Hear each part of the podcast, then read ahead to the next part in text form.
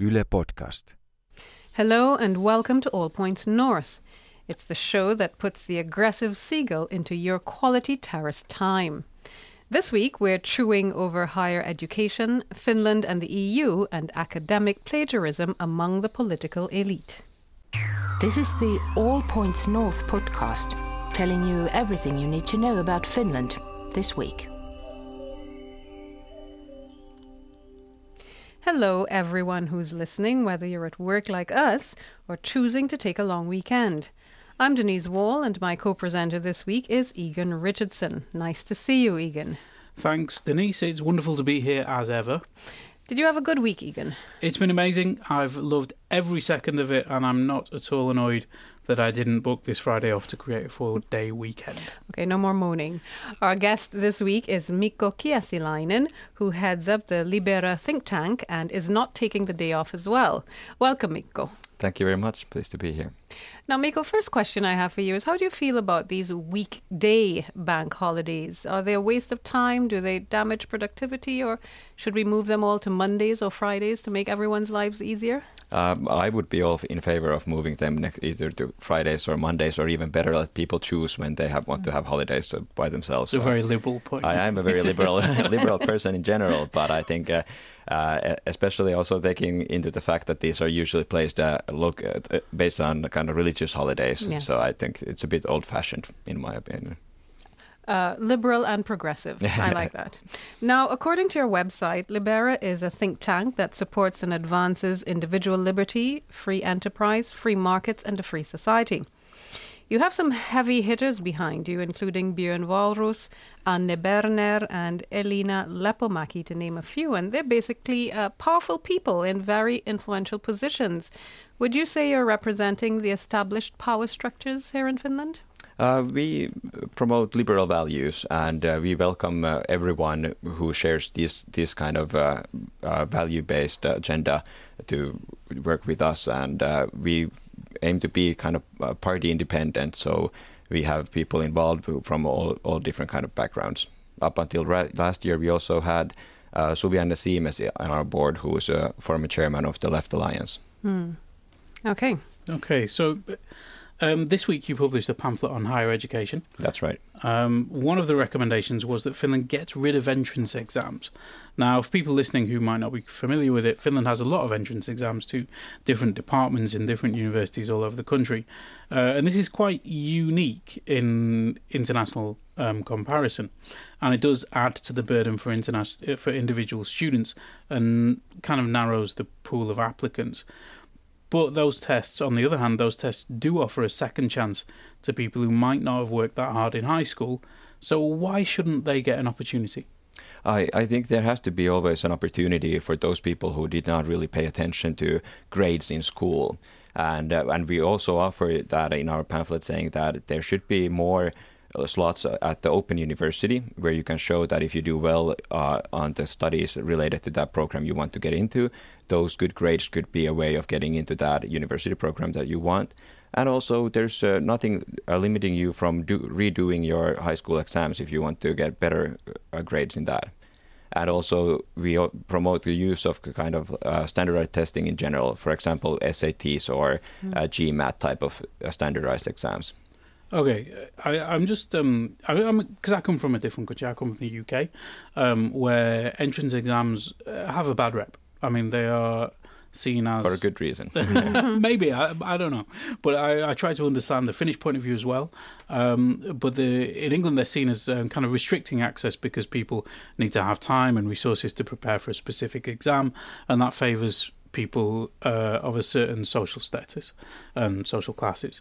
Um, but Finns see themselves as extremely egalitarian and uh, they're very proud of their education system. So, how do these two um, things square up? Um, Can you help explain this to me? I, I think the critique uh, that's been uh, put forward against the entrance exams in the UK is uh, point on, and I think that also applies to the Finnish entrance exams. But for some reason, uh, Finns don't uh, haven't traditionally accepted that critique, even though I think it's completely true. There's this kind of um, uh, illusion that once you get into the exam room, the exam is exactly the same for everyone, so it must be egalitarian. but it doesn't take into account that people from different backgrounds have hugely different chances of preparing for that exam. And uh, the, some of the coaching uh, programs for these entrance exams can cost up to thousands of euros. It's obvious that not everyone can afford that, but there is no scholarship for these uh, preparation programs like you have for tuition fees. Mm.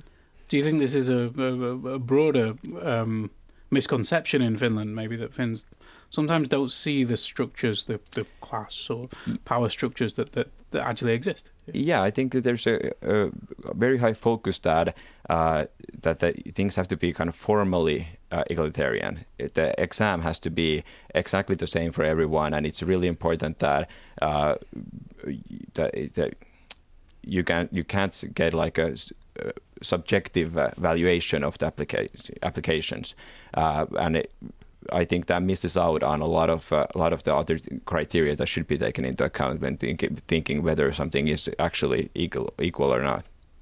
Now, one of the things uh, that your your think tank uh, talks about is wanting to abolish the distinction between universities and the so-called universities of applied sciences. Why is that?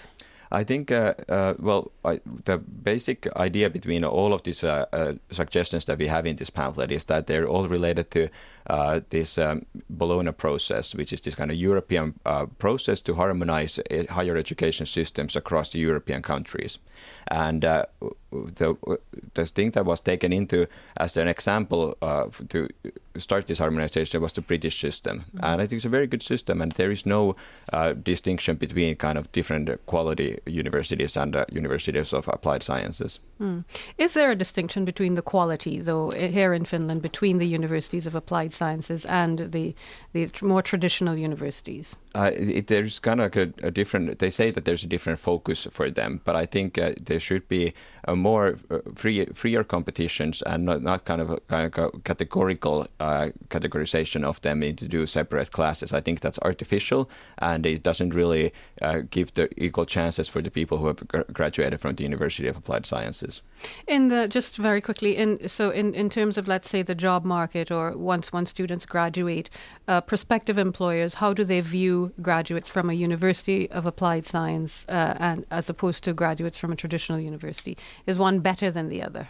I think there is this kind of categorical differentiation, so that there are many jobs where you have to be from one uh, category of institution or another, and they won't even consider applicants from the other category, and I think that's just silly. Okay. One last question on higher education. You didn't study in Finland. No. Um, so, do you think that's a strength when you're analysing these things, or a strength in general in Finnish working life, or is it a weakness? Uh, well, in writing this pamphlet, it was definitely a strength. I had uh, something to compare it to the Finnish system to. Uh, but in general, I think uh, there, there are very few employers who understand uh, systems outside of Finland, and uh, those. Uh, few employers get top talent from like prestigious international universities. But in general, I think that that's limited to very few employers in this country. Okay. Now, I just want to ask about the um, upcoming reform of health and social care um, because it seems to be a very painful experience um, and painful process. Now, you lived in Britain, which has a much loved and basically socialist system of healthcare called the NHS, which is actually slightly cheaper than Finland's current system as a proportion of GDP. So why don't why doesn't Finland just copy that? Why don't why don't we bring the NHS to Finland? That that's a very good question. I think uh, I think the NHS was a very impressive system. Uh, when I was living there, I got to know the system how it works, and it uh, uh, works worked very well from the point of view of uh, of the patient. And uh, I'm surprised that there hasn't been more discussion in Finland of having that kind of a system in Finland. Uh, I'm surprised that none of the, for example, Social Democrats or the Left Alliance have not suggested that we should copy that system of uh, uh, healthcare. And I think it comes down to the fact that Finnish system sees the uh, municipalities' uh, autonomy as extremely important, okay. and I think that's the reason why this kind of like a government-led uh, mm. system has not caught on. Mm. I see. And that's enshrined in the Constitution, actually. So uh, it's very easy for any new uh, proposal to run up against a constitutional uh, issue and then fall flat as a result. Yeah. Okay. The, Do you want to Do you have something else? Go ahead. I was going to.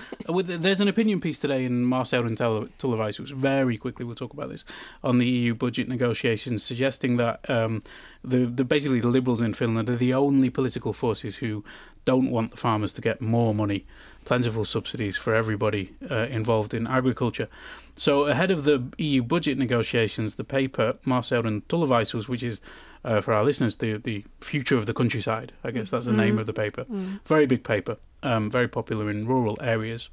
Um, it's concerned about a possible reduction in EU subsidies for farmers, especially after Brexit happens um, and the EU budget possibly shrinks. So why don't you want farmers to get more subsidies? Why do you want them to make do with less? I think uh, the main issue is that Finland pays more agricultural subsidies uh, than any other country in the world. That's the starting point.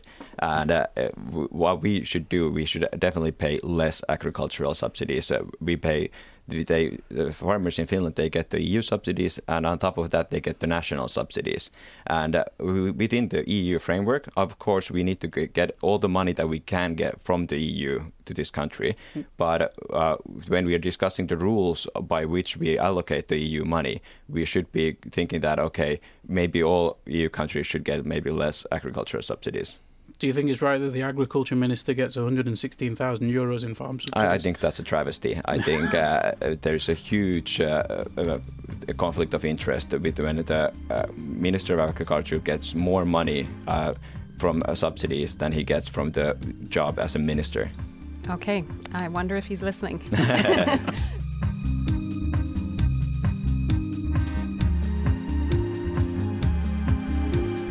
Let's move on. On Wednesday, uh, Finland celebrated Europe Day, the anniversary of a speech that paved the way for the European Union.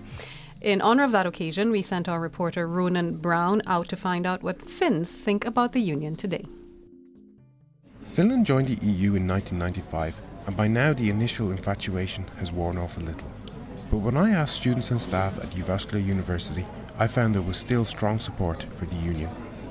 Since Finland is a small country in Europe and in EU. So if we want to make our voice clear, we must shout really loud since Germany and France, for example, for, as a bigger countries, have more power in Euro- Europe's Union? Um, well, I don't have any strong opinions, but I think that it has been a good thing. I think it makes uh, everything easier. In, in wider sense, I'm not so sure that, that the EU we applied into in the first place is the kind of kind of thing that we got now going on due to the rapid expansion and, and numerous challenges that EU has been facing ever since. They're not unusual in their EU enthusiasm. Researcher Sonja Alapiha says that many demographics remain positive about the EU, but in recent years a more Eurosceptic tone has entered the debate. You could say that majority of Finnish people really like the fact that we are part of this larger community. And according to, to studies, uh, the social, uh, like social demographic factors really play a part here. I mean, if you look at how young people view the membership, they are generally quite positive. And also, the level of education is linked to the way in which people see the EU. And also, you can see that there are differences in areas in which people live. Like southern Finnish people are quite positive in terms of the EU, in like in compared to other parts of Finland. But uh, I would say that uh, Eurozone crisis was a game changer. I mean, in how Finnish people discuss EU affairs and politicians to discuss EU affairs. And the EU and Eurozone were the key themes in 2011 parliamentary elections, uh, which really, in my point of view, politicized the question of EU integration, and uh, EU debates became an integral part of, of, of parliamentary plenary sessions and media and also online. Finland's current Minister for European Affairs, as well as Culture and Sport, is Sampo Terho, and he explains how his opinions of the EU have evolved over time. Personally, I have gone all the way from a very positive uh, European and uh, EU enthusiast uh, at a young age to very critical, uh, critical EU minister at an older age. And especially four years that I spent in the European Parliament changed my views that I became more, more critical all in all especially because of the reasons I mentioned, the, the concentration of power and, and the uh, just uh, the overextended amount of regulation that EU does. However, despite his criticisms, the minister does not believe that a Fixit, a Finnish exit from the EU similar to the UK's Brexit, is currently a viable option.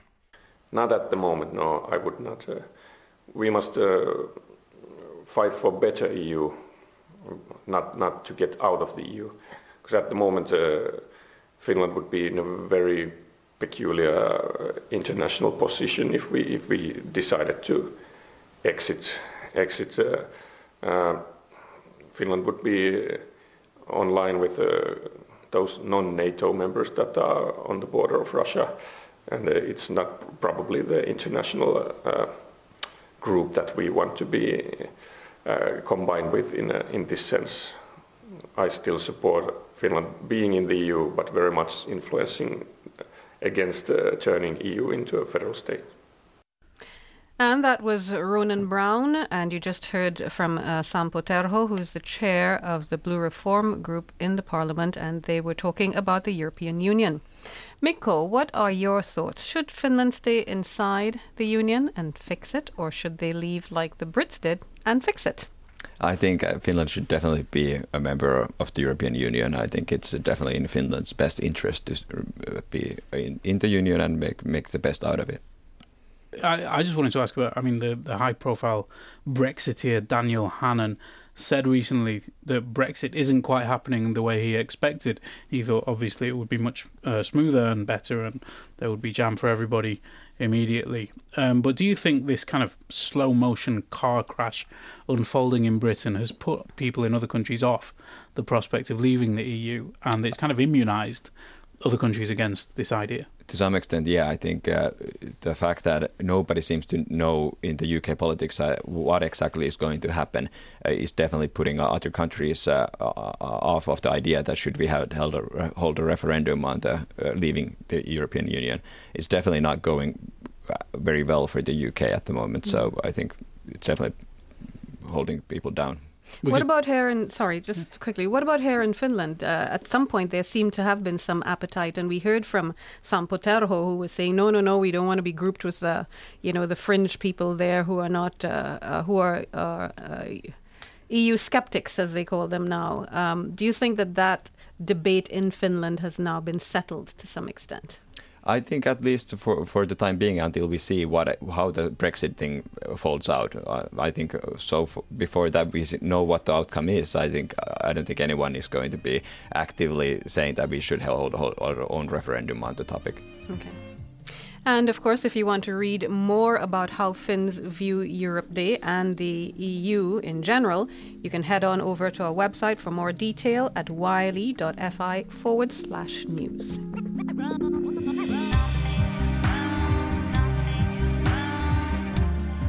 And now it's time to hear from our audience.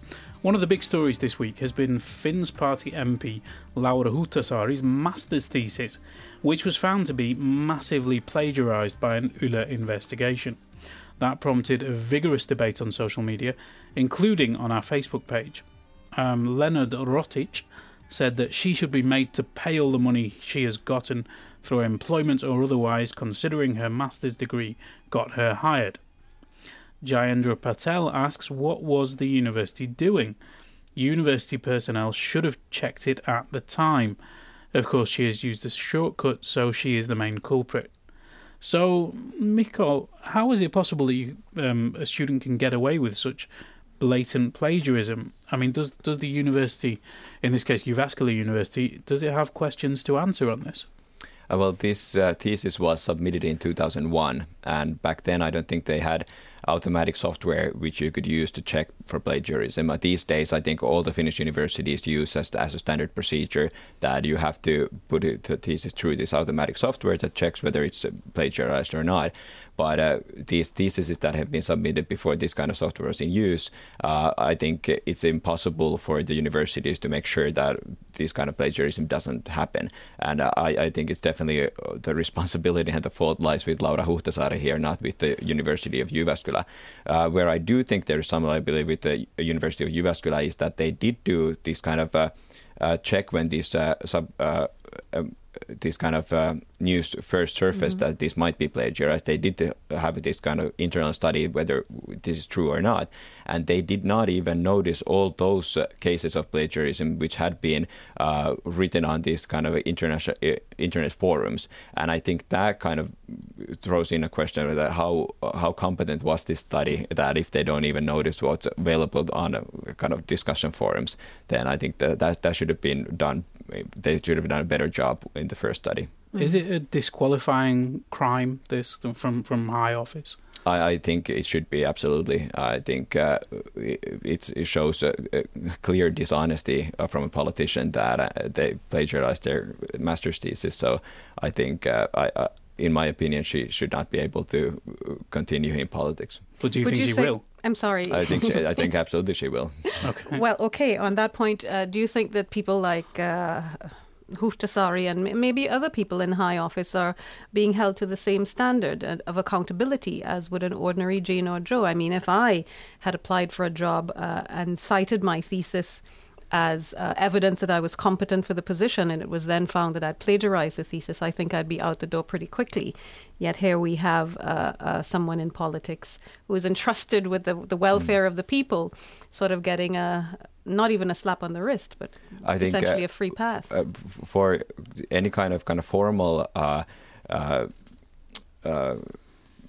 procedure involving a member of the parliament is very difficult based on this uh, the kind of plagiarism because uh, she has received a number of votes to get into the parliament and she does have a mandate from the uh, people so I, I don't, she can definitely cannot be uh, put out of office of the member of the parliament, and it's up to the electorate to see whether she's uh, uh, able to continue as a member of the parliament after the next election. But I don't think she should be a minister or anything like that. In other countries, such as in Germany, we've seen these kind of cases where um, ministers have been caught for plagiarism in their academic career, and they have been forced to leave uh, the minister's post uh, after these have surfaced. And I think that that's that's a fair fair practice in those cases. Yeah. Would you, if you hired someone and then found out they'd done this, uh, would you fire them? That would depend uh, a lot on what they were working on. I mean, uh, uh if it, they were working on something that doesn't really require this kind of uh, trust uh, and academic skill, then not necessarily. I mean, it depends hugely on so what, the, what the issue doing. of dishonesty that you raise is not a disqualifying factor. It depends on what the person is doing. If I if they're working as a, a some some manual job in McDonald's, I don't, I don't see why that would be a major factor. Okay. If you have something on your mind, just send your audio message to our All Points North WhatsApp account. Our WhatsApp number is plus 358 44 421 0909. Tell us what's on your mind, and your comment or question might be heard on our next show.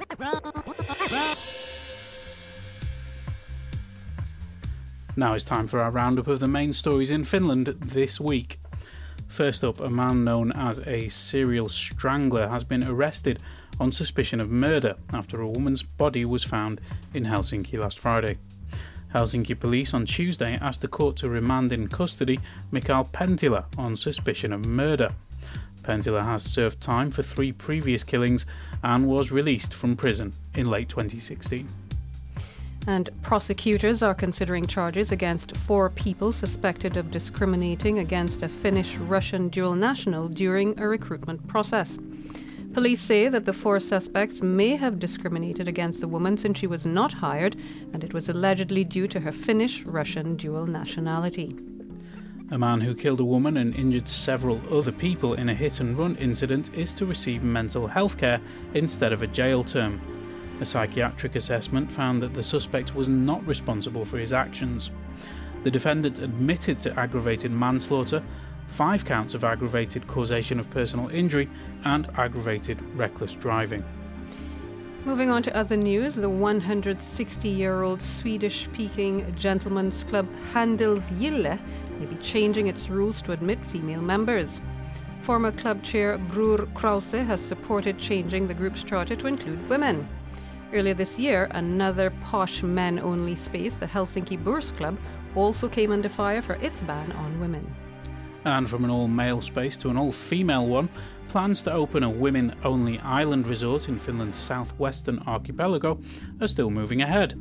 German American entrepreneur Christina Roth said the resort will open next month as planned. However, she's scrapping plans to make further investments in Finland.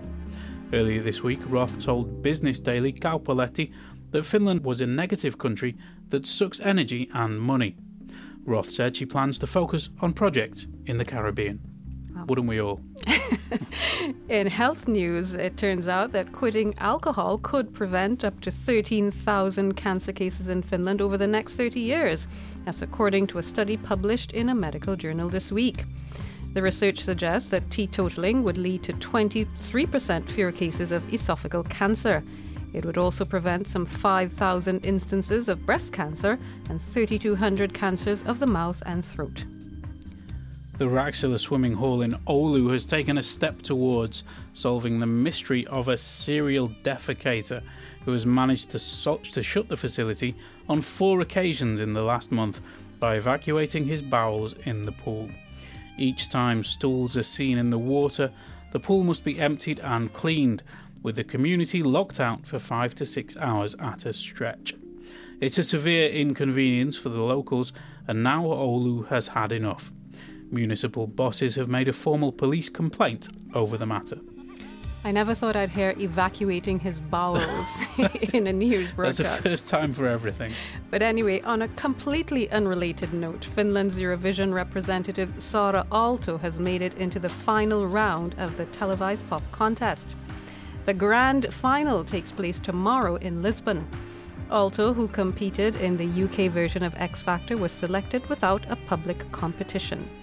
And don't forget, you can read up on these and other stories on our website at yle.fi forward slash news.